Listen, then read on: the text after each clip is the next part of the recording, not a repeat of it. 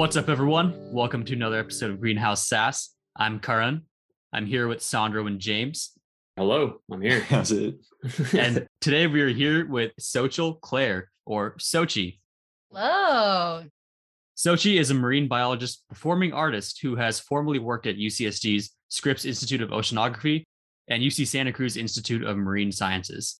She has starred in a number of theater productions, most recently playing the role of Angela Davis in Anna Deavere Smith's Fires in the Mirror. She's currently a PhD candidate at UCSB's Marine Science Institute, where she studies how ocean warming affects important fishery species. However, she also studies theater and education in the goal of better communicating her scientific findings to the widest array of people possible, including dummies like us. So what's up, Xochitl? Thanks for coming on. Hi, thank you so much for having me. I'm super excited. I've been a follower of your podcast from the very, very beginning, and it's just an honor to be a part of your show. It's an honor to hear that. Welcome for being on our show. Yeah. Wait, how do you spell your name? Your name starts with an X, right? Yes, it's spelled XOCHITL. And it's Nahuatl. It's a Mayan name. That is so cool. Thank you. And it means flower goddess. Whoa. Ooh. Yeah. It's a hefty title. Yeah. Yeah. You're living up to it though. That's good. Good for you. Those are big shoes. Yeah. Your name, I've actually just realized, Sandro, is really beautiful as well. Oh, thanks. Do you know what it means? No, tell me. It means protector of man. Whoa, no. Also, I think of a less fitting name for you. For reference to our audience, Sandro's actual name is Alessandro. Yeah, there you go. But this episode is not about me, Xochitl. Let's get back to you. Yeah, so can you elaborate a little more on, I guess, that intro, which is a pretty heavy intro right there. How would you describe your current pursuits, both academic and otherwise? Yeah, so when most people hear that I'm a marine biologist and a performing artist, they're very confused. First, they want to know, where do I have the time? And also, B, how do those two things relate? Where do you have the time? It sounds like you're on the cast of like SpongeBob SquarePants or something. Exactly. I think that's what people might think, right? Because already marine biology is such a job that the average person just doesn't really, what does a marine biologist actually do? It can be such a wide range of things. And especially now, since we do have climate change issues that are affecting daily livelihoods, there's a place for marine biologists to be at the forefront of climate change solution making, which is what I do. So my PhD, my dissertation is completely focused on doing something called ecophysiology, which is looking at the ecology, and the physiology of things that we eat to hopefully give some information to ecosystem managers on how we can fish sustainably. That's the marine biology side. The theater arts side, the storytelling side is the part that brings us together to be able to take that science that I do in the lab out to the real world, out for people to engage with. So that's how I would unpack that intro. I just want to hear you talk for an hour. I don't want to ask questions. Honestly, like we don't even need to talk. I feel like if I start talking after that, it's like, oh God. But cool. So can you give us a little more like specifics and like how are you merging these two? Most people think of them as separate worlds. Like if like someone is a scientist and they're a musician, for instance, those are two separate things. So how are you merging? You mentioned that the theater angle or the performing arts angle is kind of this way of sharing this information, sharing the story of your research to broader audiences. Can you expand on that a little bit? Sure. I was told by one of my theater arts professors at University of California, Santa Cruz, that theater is the mirror that we hold up to ourselves to then hold to the world. That sounds very out there. So let me just break that down for a second. Theater naturally fits into the storytelling of livelihoods at sea, fishing, and our maritime communities, especially here in Santa Barbara, because in order for us to understand how climate change is going to affect marine organisms, we need to understand our relationship to it. going back to the mirror, theater allows us to put that mirror up to ourselves and see that relationship firsthand. So how am I merging these things? I spend a lot of time talking to people and building that relationship and showing them what I do firsthand, whether or not it's over Zoom, at a local aquarium, or actually physically going down to the dock and talking to fishermen and figuring out how my science fits in with their lives. And that's what theater is. So if we can capture that bit of how we all connect to our marine world and share it with others, that's storytelling. And that's what I do. Okay, it sounds like you try to communicate your science that you do in your lab as part of your PhD in a lot of different ways. Have you found that one way is more effective than another, or like that you are drawn to one particular way of communicating your work? Yes. So yes and no, right? Ooh. So in the same way that I tackle climate change research questions is the same way that I tackle telling a story. If we're going to figure out how, say, the Kelletia, the study species that I study, is doing in the face of ocean warming, kind of like being a doctor, you got a whole list of assays, a whole different bits of different kinds of scientific treatments or assessments you might do to see how the animal is doing, to see how the fishery might do.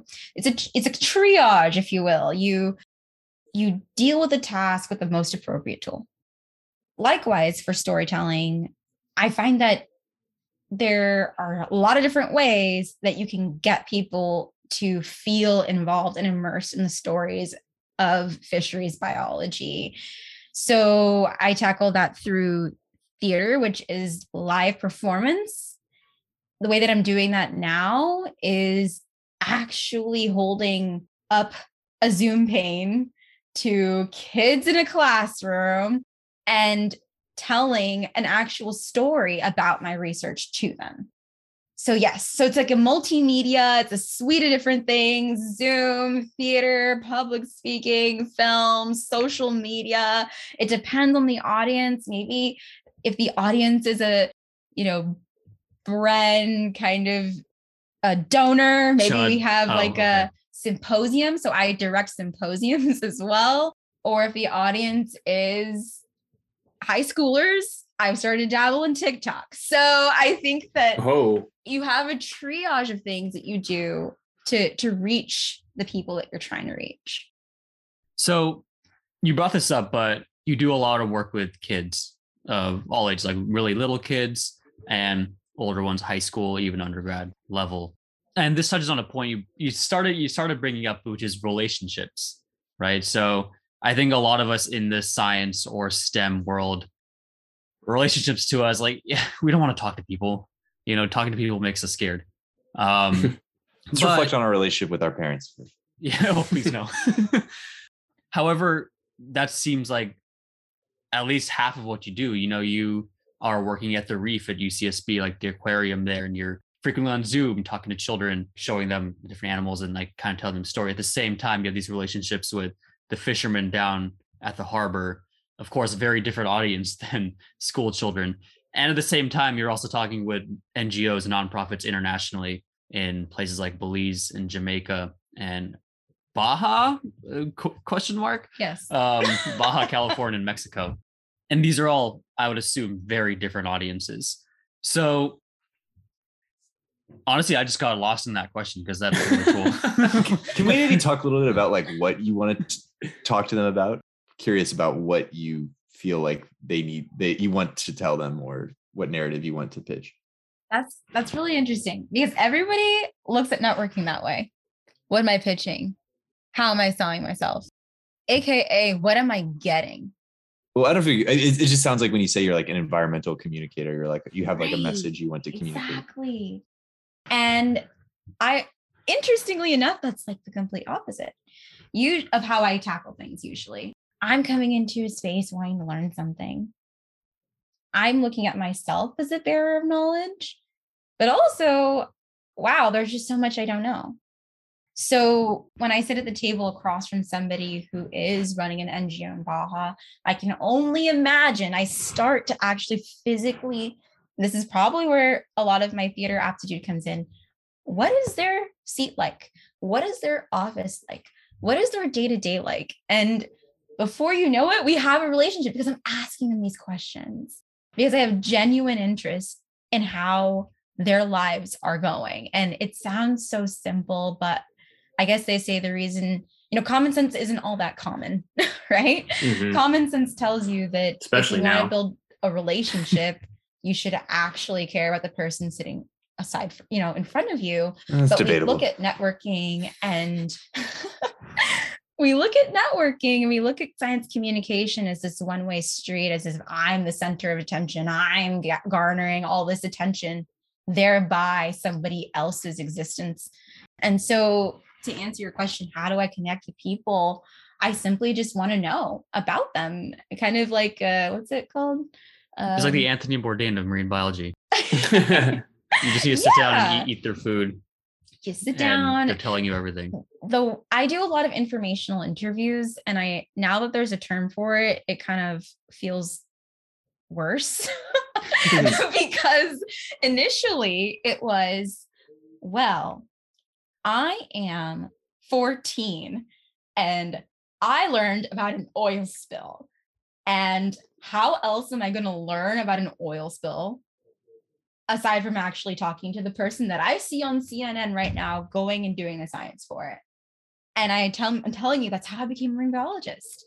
I actually went and found this person's email. Okay, they didn't respond. Next person. I emailed over 25 people at the age of 14, I think, or even younger, just to learn about oil spills. You don't want to know what I was doing at 14. What made you email them as opposed to Googling something? That's relationship building. And one out of those 25 responded. I'm still in touch with them today and have made so many, friends, honestly, mentors, along the way, and have learned so much. And I think that's just something that I continue to do. I just want to know. First question is, why is this your job? What do you like about it? What don't you like about it? How did you come into it? And people, I think, are just, especially in science, dying for that. Dying to really tell their story.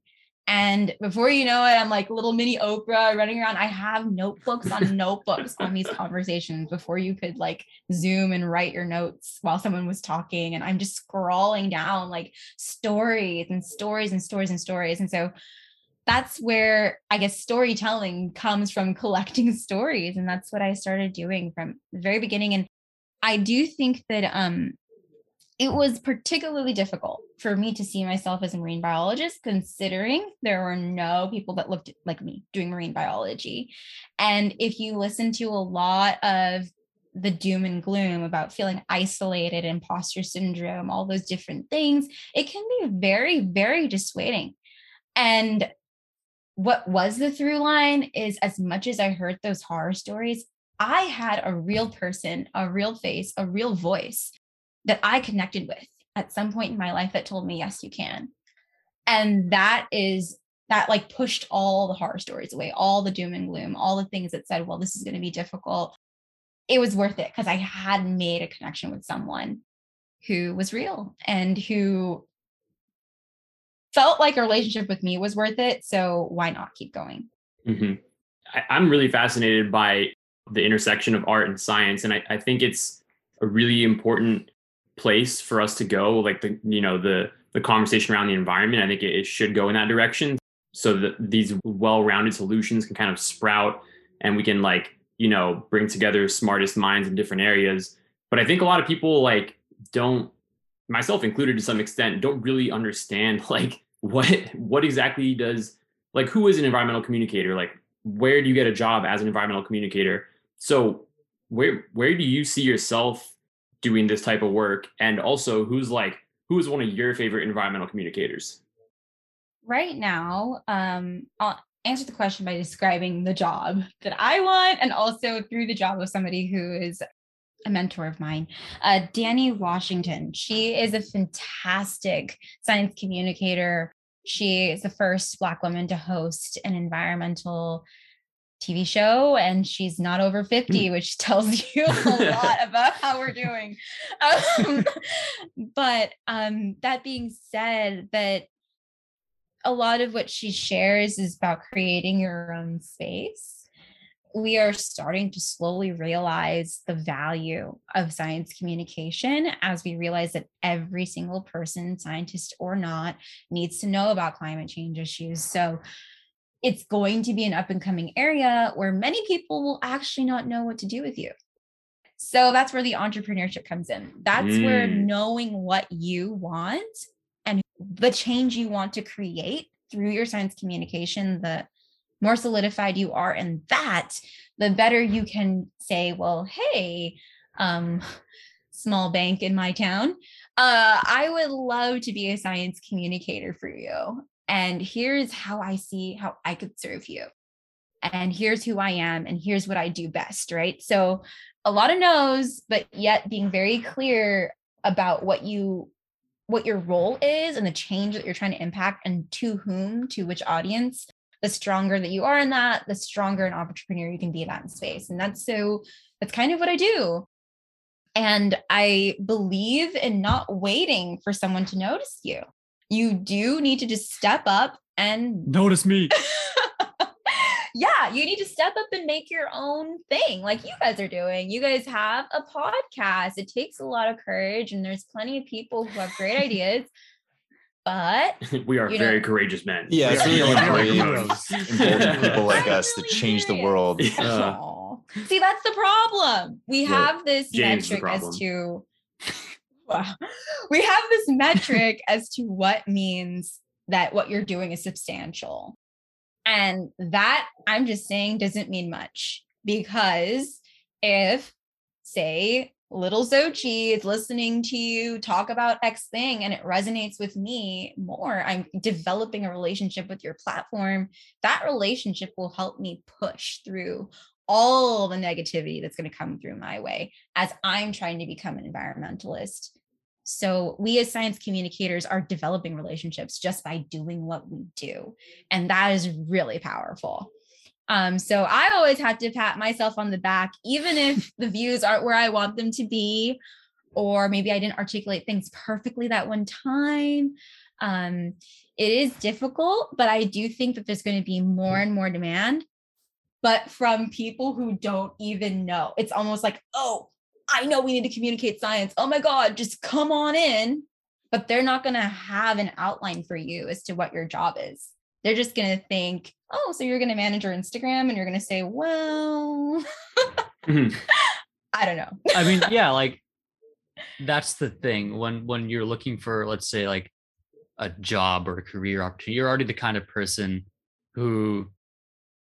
you're not conventional, to say the least. So of course it's in line then that you would just have to make your own role in this. Like Danny Washington, she kind of made her own niche. Like she didn't wait around for the specific job opportunity to come up that she would fit into.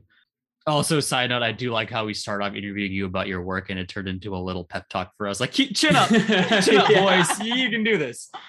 But one thing I do agree with is this, we have a communication problem. We, as in like the scientific community, have this problem with communication. That's why you see so much misinformation take hold, not just in climate change, but, you know, with COVID and so many other things. And we're missing that like human element, that human storytelling, right? When we talk about climate change, people are talking about the polar bears or the penguins or whatever, which is sad. Like, you know, that picture of the polar bear standing alone, like on like a piece of ice in the middle of the ocean. That's sad. That in itself is storytelling. But what really drives the clicks and what really drives the attention is like the town that's like polluted by coal ash, and they've lost their jobs because the coal industry is like terrible, you know, and in talking to those folks, like judgment-free zone type of thing, you know, like that's what gets more attention. Like a rural community in like Uganda that has like solar resiliency hubs. That's like really cool, for instance, and talk to those folks. So I do like that you are bringing in that angle. It's called STEAM, right? It's not STEM, it's STEAM. It's called STEAM because the A means art. Yay. Well, I don't know if you heard a little sass in my voice, but I do. We need more of it. Seriously. I know you guys asked. I think you guys do hot takes. Is that right? You guys yes. Oh, yeah. We do hot takes. Lay it on us. Okay. Hot take. We always talk about art and science, and we think that that's supposed to mean like someone reading a poem of the earth burning and like me in a black leotard, like spinning in circles in metaphor of the earth burning. And that's STEAM, right? I think one of my colleagues actually added an H in there, which is for history. And at first I was like, oh my God, we're adding another letter to the acronym. That's annoying. STEAM her. However, if we take ourselves back in time, art was in service of science, science in service of art, meaning a lot of our ecological understanding, hieroglyphics, mythology. We know that astronomy was strictly founded on people looking at the stars, not really knowing what was up there, and just writing down their thoughts. Whether or not it was grounded in science, they drew these fantastical pictures that then inspired the science that we have now today to fill in those blanks. So the H and the A are connected in the STEAM, and maybe we don't need to look that far to see art and science working together. It's all around us. We express ourselves through creative means. And so whenever I think about, okay, how am I going to do an art and science project with this group of students? I immediately go to like, well, how are they expressing themselves? How do they talk to each other? And that's the way that we can pull the art and the science out of day-to-day experiences because it's already there. So what do you think is going to be the last discipline to make the acronym, the super long acronym that we're building here?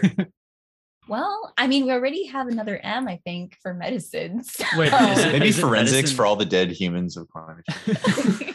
Medicine's already science, though, is it not? Well, and I'm not a medical person. Theoretically, medicine is like the practitioner, right? Versus the research. Well, there's already an M for math, so it'd be STEAM. Yes, that's exactly it, with an H. Musteam. Okay, well, hold up. We really jumped into the theater and communication side of it, which is awesome. But we're definitely a science podcast first, and you are a PhD at the Marine Science Institute at UCSB. So, and you mentioned earlier that you do some work with, well, I know it's snails, but you mentioned the scientific name of them. Yes, they're called the Kelletia, or I'm sure I'm butchering it, which I shouldn't. Kelletia kelletii. I think I butchered it. Kelletia kelletii? Yes. That's cool. I butchered every time. What do you do with the snails? I butcher it every time because I can't believe how fun it sounds. Kelletia. I do like that. I'm sorry. What were you saying? What do you do with the snails? Oh, well, I myself am a banana slug alumni, so it's not surprising. Is that UC Santa Cruz? Yes. So it's not surprising that I ended up studying some kind of mollusk for my PhD. Have you ever touched one? They're so gross and sticky. Oh, yeah. She loves it. So as you can tell, it was an added bonus that I got to study snails.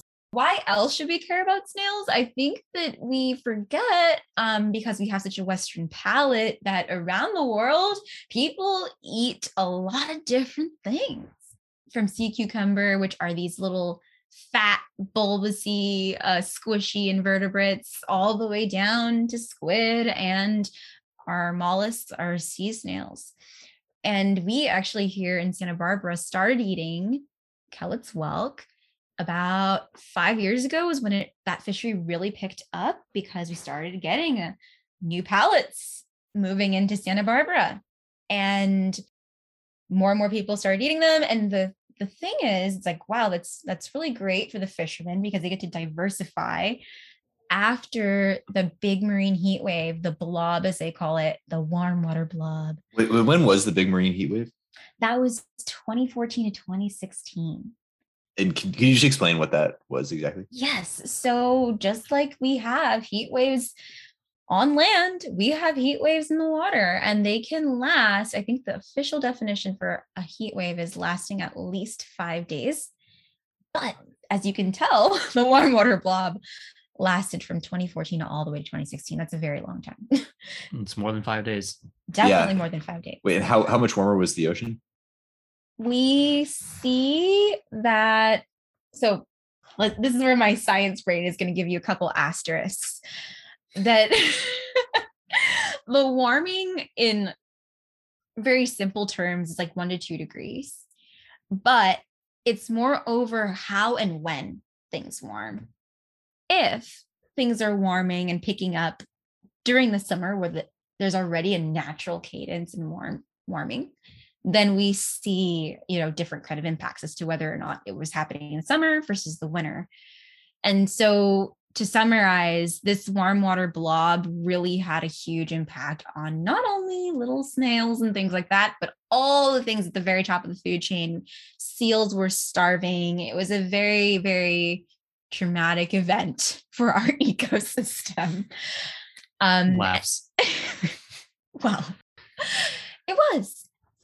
However, we've learned a lot from that. We've learned a lot about what a marine heat wave can be. We have new definitions for this. And we in the science world have these definitions, but it was also interesting to see how fishermen responded to that. Fishermen, in terms of, as I mentioned before, sometimes to be climate resilient, their businesses, to be climate resilient, have to diversify their portfolios. What that means is if I'm a crab fisherman, the boat that was passed down to me from my grandpa is outfitted to fish crab. That means my traps catch crab. Do I have experience catching whelks? No. But if the warm water blob makes it difficult for baby crabs to grow up and feed off of the kelp, then I might have to switch over to something else. And so that's why these climate change assessments are so important. We can look at the menu of species we fish here in Santa Barbara and start to see which species are more or less resilient to ocean warming and other climate change perturbations, to then provide fishers this information, to provide managers information, because managers and fishers, of course, are focusing on the things that are making money in the now. So when I first started my PhD and I was like, I'm really interested in this whelk that's recently being fished because I can potentially see how this might play a big role in what fishers can fish in 5 years. The California Department of Fish and Wildlife is saying, well, we have limited resources and we can only focus on the things that we see are important and that are threatened now. Unless you can really show through your experiments that this is relevant for us to focus on. And so that's typically how a lot of management of different species work. It's very much like need basis, which species is making us a lot of money as a county, and which species are also most affected and will cause economic domino effects later on. Okay. So I think I see what's happening here. You're basically putting together a marketing scheme to make everyone eat aquatic snails. Are you going to get your cut? Goal? Kellett's one. Kelletia, is that it? It's kind of a little backwards, right? So people are already buying and fishing these guys, eating them, salsa on top of your whelk for dinner. I'm not sure if that's actually a recipe. Please. Sounds good. Ceviche. If you just branded it California escargot, everyone will go for it. Yeah. It's actually called the poor man's abalone, meaning you can't afford some abalone. Well, here's some whelks because they're Have you had a second place prize? Yes. And no, I haven't. You're not wealthy, you're whelky. Good one. No, I haven't had it yet, but I guess going back to, will we be eating the kellet's whelk? People are already eating the kellet's whelk. It's just about doing the science to help fishers decide, well, should I put all my energy into swapping my crab boat outfit, my get up and go from crab to get up and go for whelks? Is it worth it? tell me, please, so I don't spend a lot of money on buying new gear. So when you say that it's about doing the science to help these fishers, what does that entail? So like, what is like your nitty gritty, like your PhD research in the lab doing with these snails, and like, how is ocean warming affecting them? And of course you don't have to share too much because you haven't like published your dissertation yet. So we don't want to put you on blast before you're actually done, but just whatever you're willing to share. Yeah. So I was actually really excited to find that the kind of work that I'm doing, assessing thermal tolerance of marine organisms at the early stages. So I pretty much look at the early stage baby whelks, if you will, to see how they will do in terms of what we see as a future marine heat wave.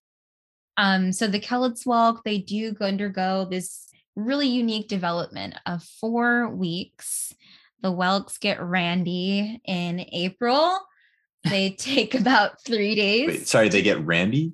Yeah, they do. wait, what is? So what they get horny. Oh yeah. Randy is is that a TikTok word? Randy. Is that a snail word, dude? Snail is that an actual scientific word? It's kind of no. It's a slang. I've never heard that ever. I never. Well, what is the scientific word for that? I don't know anyone named Randy, but I don't imagine he's like a frisky fellow. Oh yes, frisky. So they kind of copulate. They have a 3-day love sesh. Wait, what? Are you serious? Yes. Is that pretty common in the animal kingdom? Like it's pretty common for snails. Oh my God. I want to be a snail. Sonder, you would never make it. I hope we don't have kids listening to this podcast also. You made me think about that earlier. Oh yeah, we might have kids listening. We need to put like a PG-13 label or Circle of Life. I'm sure many people they all know at this point. Imagine they hear it from us first. What? 3 days? Yeah, so that's only for snails, kids. Well, generally. I mean, I don't know. It depends on your And then afterwards, they'll start to lay, the females will start to lay, like, I think it's over 1,000 capsules over the course of 2 days. And in these little capsules are all the little baby snails, like developing and growing for 4 weeks until they get let out into the water column. And that is actually the hottest time of year, the summer. So as you can probably, doing the math, thinking about the warm water blob, if mama snail is laying eggs in April, they're developing over the course of May, June, July, right? And they come on out in the hottest time of year. Despite how many folks are enjoying their Kelletia whelk at the market right now, it might be really important for us to know how they're going to do once they release from the capsule. And that's where I come in. Right now, I'm doing an experiment display at the reef, which means that all of my science is on display, where we are ramping up and ramping down, kind of like a marine heat wave would, to be able to see, okay, from the time that mama snail is laying eggs to the time that the babies are being released, how does that temperature affect their development, their growth, and their ability to re-enter the world as eventually adult snails. That is really, really cool. Thank you. What happens to them? So this is the really crazy part. Our lab is focusing on something called epigenetics or transgenerational plasticity, which basically takes everything that we thought we knew about evolution and kind of just throws it away. That might be the biggest word that's ever been said on this podcast. Transgenerational plasticity. Yeah, so let's break that down. Yeah, let's break it down, please. Trans, across or through generations. Say you are, Sandro, you are daddy snail, and James, you're a mommy snail. Let's go. Yes, so geez. Sandra, you're getting our vibe. What's a snail noise? I don't even know how to cheer. Oh boy. And both of you guys are coming into adulthood, aka you are going through gametogenesis. The birds and the bees. Your gametes are blooming. Okay. During a marine heat wave. The question that transgenerational plasticity asks, maybe your parents would not have been able to withstand a marine heat wave at all. But because you guys made it through and your gametes are ready to go, does that mean over the course of multiple generations, you might pass down resilience to marine heat wave temperatures? That, in fact, has been observed in some invertebrates. Like, isn't that how evolution in general like seems to work? Like the one that's like the strong do survive. Yes, but the catch is that might take 1,000,000 years. I was hoping this is like within generations. So this is one generation. I was hoping you lean more into like the backstory of the me and James's, you know, snail history. How you guys met. We were high school sweethearts. And, so one time at an Applebee's, you saw that I got the same appetizer as you. Snail Applebee's. And you feel the gametes coming on. Exactly. And we have James Sandro baby snails out in the world that maybe they're not doing super duper during a marine heat wave, but they can make it through. They're making that's like millennials, basically. How many generations of snails would be like alive at one? Like, do like the snails meet their grandparents? Oh, they actually do, because these. Oh gosh, I know where you're going with this. Where am I going? They don't, I'm not saying they hook up with their grandma. I'm not gonna ask. We're heading into uncharted territory. No. Well, your question is, what's the lifespan, right? So whelps can live up to 23 years. Wow. Okay. Oh my gosh, that's a lot. Wow. Yes. I thought it was going to be like one, like two, like, you know, like mosquitoes or something, like their cycles. No.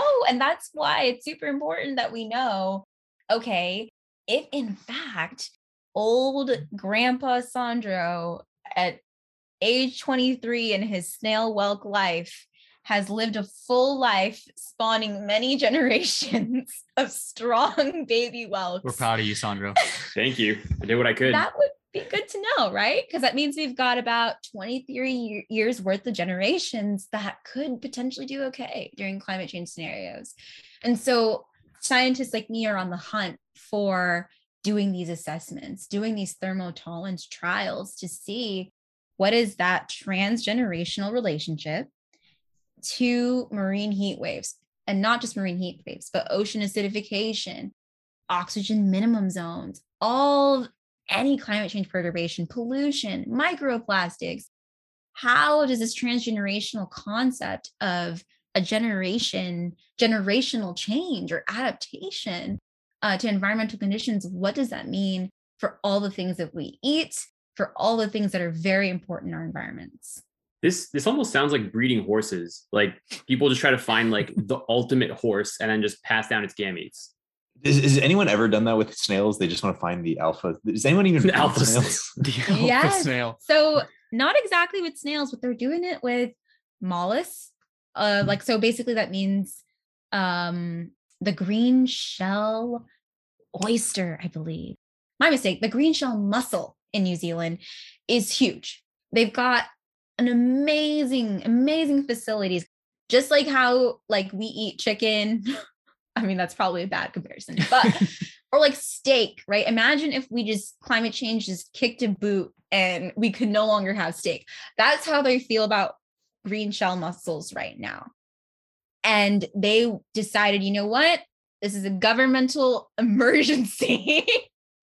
We are going to build facilities where we do genetic engineering to try to create like strong mussels and put mussels in different stressful environments, get those gametes warmed up so we can have some really strong mussels that can withstand climate change conditions in the future. So are these mussels, are they farmed or are they catching them in the wild? So they will take wild seeded populations, bring them into the lab, warm up their gametes, get them ready, and then they'll outplant them potentially back to see how they do against the marine heat wave coming up.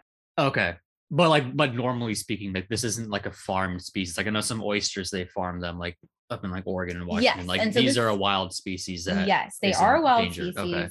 But people are kind of doing this mixed kind of fisheries to aquaculture and back we hear about finding the super corals. So this transgenerational plasticity thing applies not only to things that are sessile like mussels and corals, but definitely to fish, definitely to even reptiles.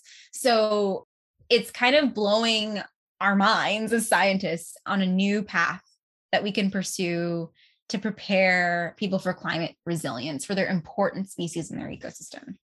I think it's really interesting that, I mean, amidst all the doom and gloom with climate change and species loss and things like, and things, all this like really sad stuff, we're hearing about these crazy stories about like these species adapting, you know, not over like thousands or millions of years, but like generations. Like we were just talking about bacteria have evolved to eat microplastics like a couple months ago. I mean, it's been going on for a few years now, but you know, now we're looking at potentially can these like mollusks and things like just adapt to warmer waters. Of course, that's not going to apply for, it's not like all the crabs and corals and things like that. Not everything is going to adapt, which is sad, but it is kind of like a glimmer of good news. Oh, absolutely. And of course, me being like super like, okay, cool. So does that mean that all snails will respond this way, that all crabs will respond this way, that all tortoises will respond this way? No, not necessarily. And that is why doing the science is so critical. Because if you had like 14 me's, we could all take on this clade of animals and somebody else could take on this clade of animals and we would have a lot more information. So as a person who's an environmentalist, I see the clock ticking. Sometimes I'm like, wow, I'm just like doing the science in the lab. All the world is burning. Is it really worth it?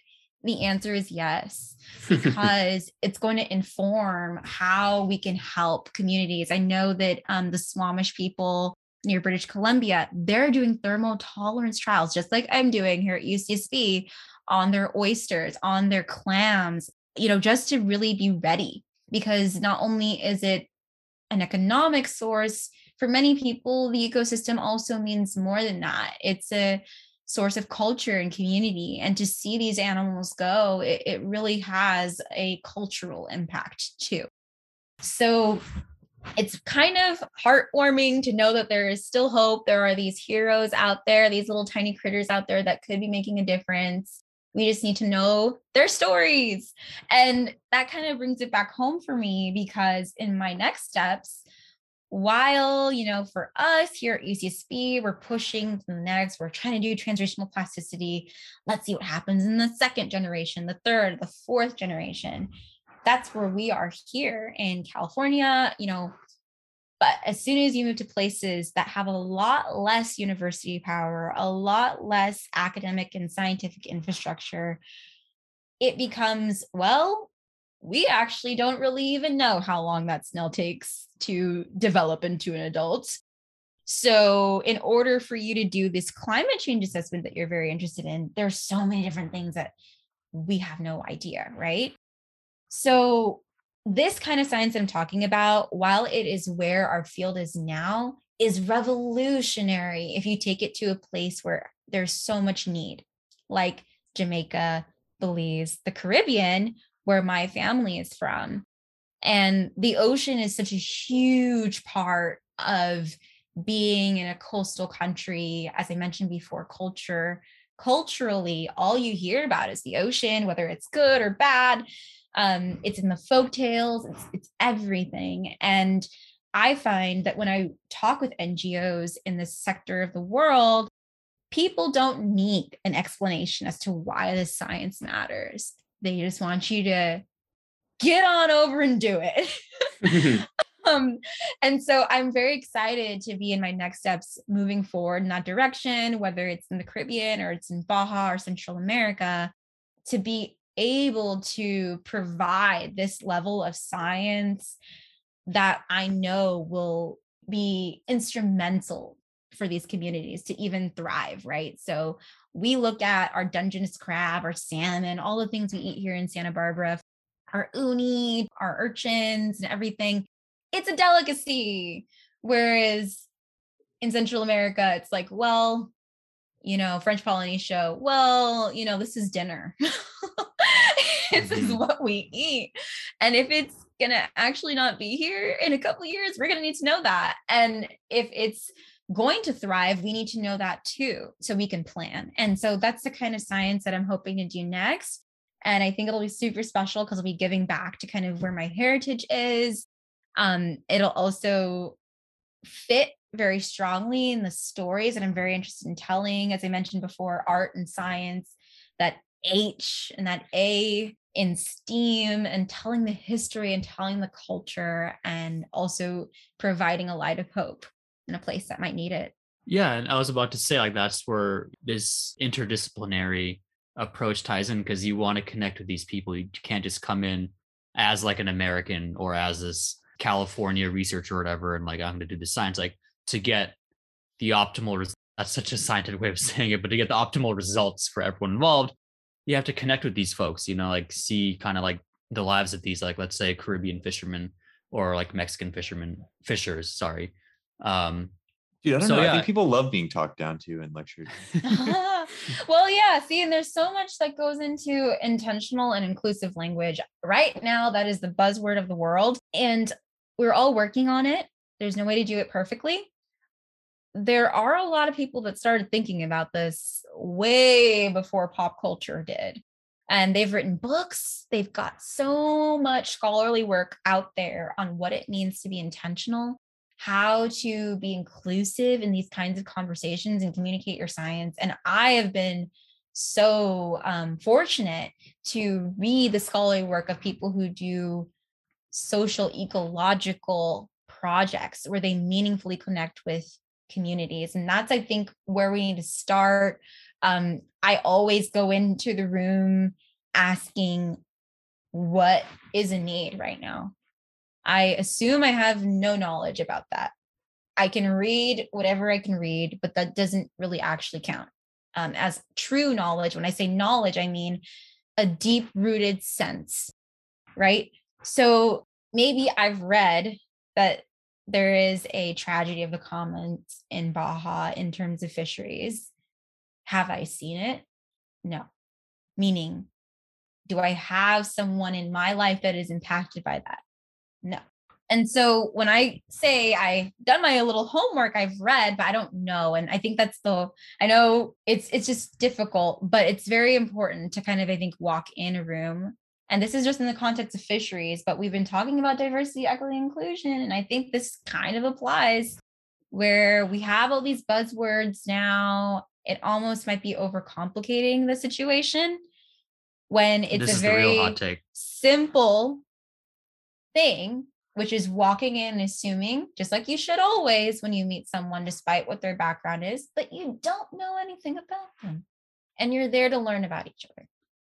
So basically the opposite of like an internet commenter on like a news article who suddenly knows like the entire Ukraine-Russia crisis. And even I would, oh gosh, don't get started on that. But, and even I would wager, you know, sometimes you'll read a tile on the internet about how to interact with someone from a certain racial group or background or gender identity. Almost that might be too prescriptive in a way, right? So maybe it's best to throw all these different structures, these manuals out the window, and just show up wanting to build a relationship. And I think if that's the positive intent from where you're coming from, everything else will follow. And yeah. It's fantastic. Awesome. I guess thanks for tying it together for us. Basically did our jobs for us. But on that note, I guess we can wrap it up. Thank you so much, Xochitl, for your very inspiring words on connecting these two universes together, which, as you made clear, they shouldn't be two universes at all. They are one universe. And do you have any final comments you want to share with us or our audience? Oh, yeah. I should just say that I'll be doing some very exciting things soon. And that if you want to learn more about it. Yeah, give the plug. Tell us where you're going to be hunting snails. Send the pin. So I'll be collaborating with some great groups, OceanX and the Smithsonian in the upcoming months. And it's been always a dream of mine to work with groups like OceanX, Smithsonian, etc. And I'm just happy to share that journey so you can follow on Instagram at Xochitl Clare is my handle. And I'm always very responsive to folks who DM me, since I'm always that person who randomly DMs someone and never gets a reply. I reply. So feel free to reach out and I'm happy to share and talk more. And we'll include her handle in our episode description so you can check it out. All right. Our first non-Bren guest. Heck yeah. Yeah. Thanks so much for sharing, Xochitl. This is amazing. Yeah. Stay sassy. Yeah. Thanks for coming on. Woo-hoo.